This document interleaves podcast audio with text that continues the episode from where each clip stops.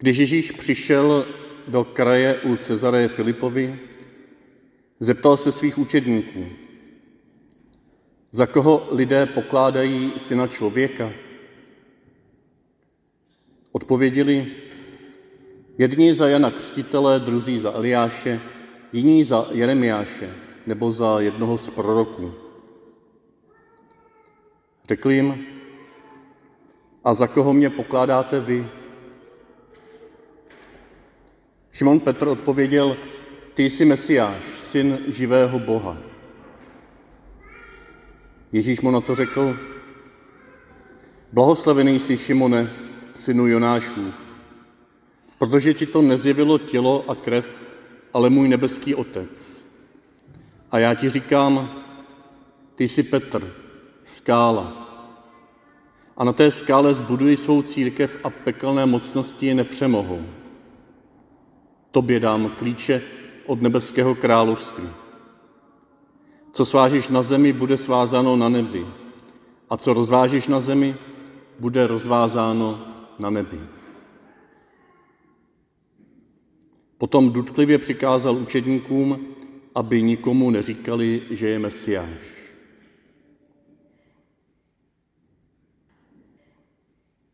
Možná to znáte, jak jedou ve vlaku v jednom kupé dva faráři a jeden exekutor.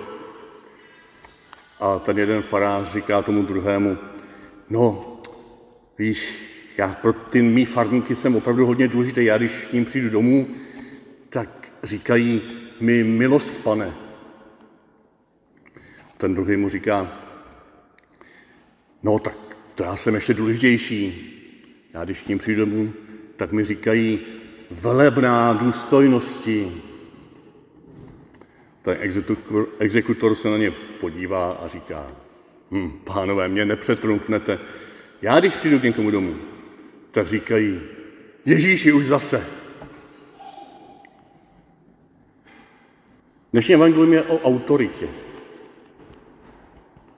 Na čem je postavená autorita? Na titulech? Na oslovení? Na tom, jaké kdo má oblečky při mši svaté? Nebo kde sedí?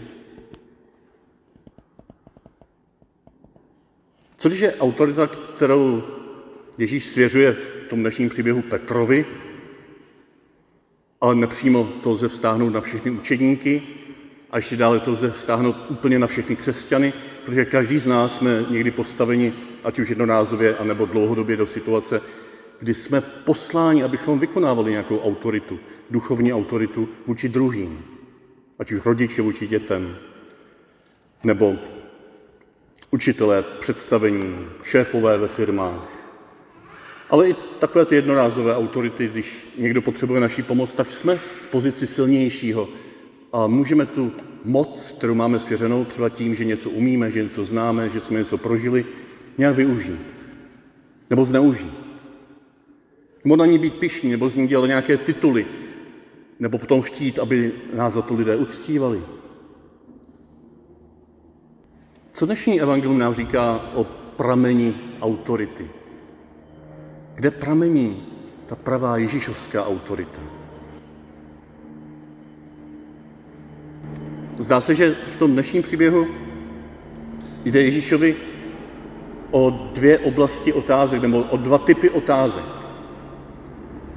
A možná překvapivě, tou první otázkou není otázka na nás samotné, na naše srdce, to je až v druhé řadě, a to také důležité, stejně důležité, ale v první řadě se Ježíš učedníků, včetně toho Petra, ptá, za koho mě pokládají ostatní lidé. Za koho mě pokládají ti, kteří s náma nechodí.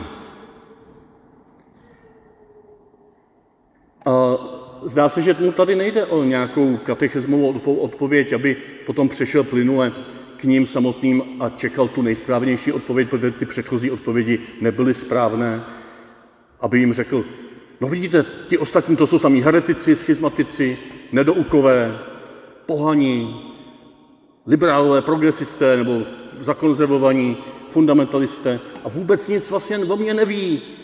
A vy to víte nejlépe, tak co říkáte vy? Myslíte, že v takovémto postoji se Ježíš ptá učedníků, za koho pokládají ti ostatní syna člověka? Já si spíš představuju, že tam je Ježíšova touha nasměrovat srdce učedníků na venek a určitě veliké citlivosti, aby jeho samotného, jeho mesiáše, hledali v očích, slzách, radostech, starostech, v každé životní situaci těch, se kterými se setkávají, těch jiných. On se jich ptá, si dovolím říct, kde mě potkáváte v těch, kteří s náma nechodí. Kde já jsem rozprostřen se svým mesiášstvím, se svým pomazáním, se svým olejem požehnání a radosti v těch, se kterými se setkáváte. Kým jsem pro ně? A učeníci tady říkají, Jan Křtitel, Eliáš, Jeremiáš, jeden z proroků, to jsou všechno odlesky Mesiáše. To jsou všechno cesty k Mesiáši. To jsou všechno sice částečné, ale pravdivé odpovědi. Ježíš, kdyby s nimi mluvil dál, nebo možná s nimi, s nimi mluvil dál, tak si představuji, že jim řekne, no skvělý, to je všechno pravda. On neřekl, no vidíte, jak jsem jiný. Věřím, že řekl, podívejte se, jak já se odrážím, já jako Mesiáš se odrážím v tom, co prožívají ti, se kterými se setkáváte. Naslouchejte jim. Buďte s nimi na jedné lodi. Žijte s nimi jeden život, žijte s nimi v jednom světě. Neoddělujte se. Buďte jedni z nich. I když jsem vás povolal k sobě, abych vás něčím obdaroval a poslal, ale základem toho poslání je, že vás posílám zpátky k těm, ze, kterým, ze kterých jste vyšli, k vašim rodinám, k vašim sousedům, k vašim spolupracovníkům a žijte s nimi. Buďte jedni z nich, jako já jsem se stal jeden z vás. To je základ mesiářského poslání. Rozpoznat, že s kýmkoliv se setkáme, se setkáváme v něm s Kristem, i když částečně. A hledejme tyto částečné odrazy v očích, pláči i radostech těch druhých. Těch často tak jiných. I těch, kteří nás štvou a dovolím si říct i těch, kteří nám ubližují. Bez této otázky, kde vidíš Krista, Mesiáše, ve svém okolí, tě Ježíš nemůže poslat být tím, kdo zjistuje jeho blízkost. Ale samozřejmě potom jde Ježíš k té druhé otázce a říká, no to je skvělé, to je skvělé, že vnímáte své okolí, že se neoddělujete, že nasloucháte, že vedete s těmi, s těmito lidmi dialog. A teď se vás ptám, a co to ve vás vyvolává? Za koho mě pokládáte vy?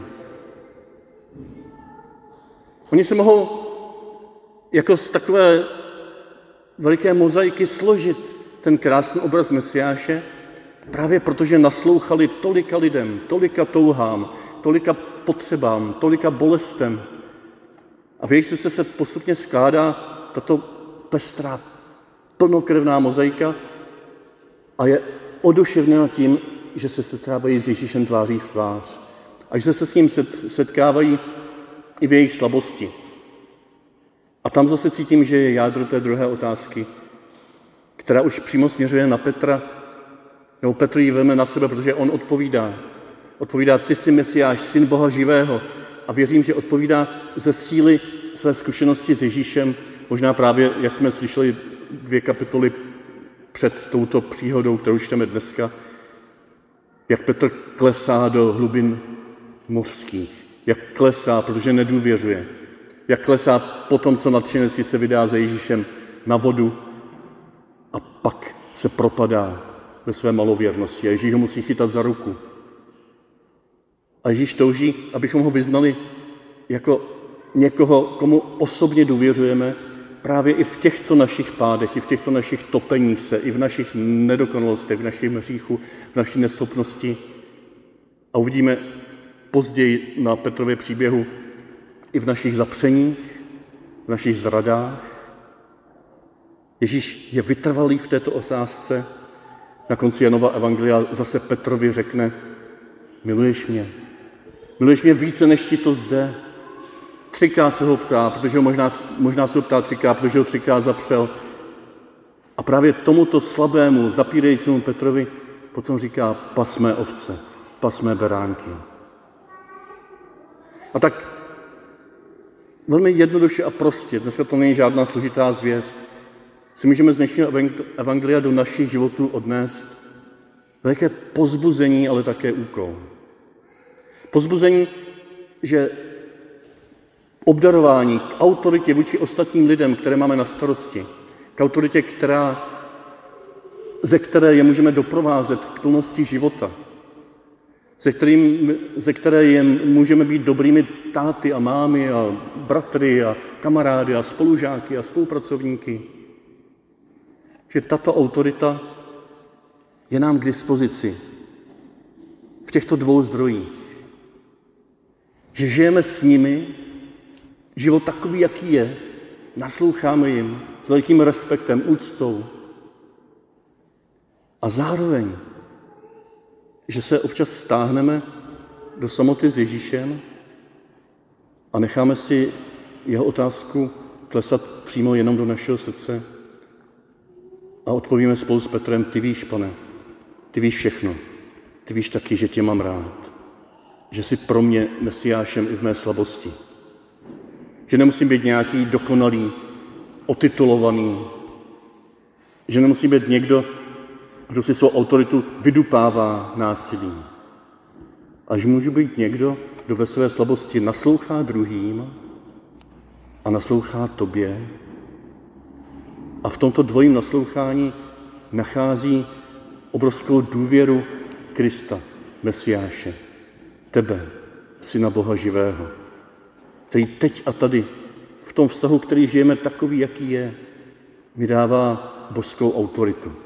Autoritu služby, trpělivosti, dobrotivosti, střícnosti, pevné opory, když to je třeba, po odstoupení, když mám dát svobodu těm, které doprovázím velké moudrosti, která potřebuje čas, aby dozrála.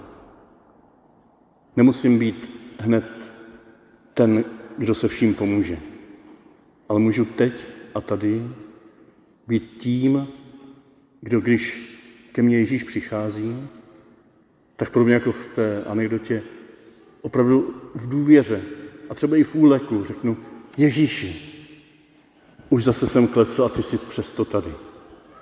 Už zase jsem tě neviděl a ty jsi přesto přišel.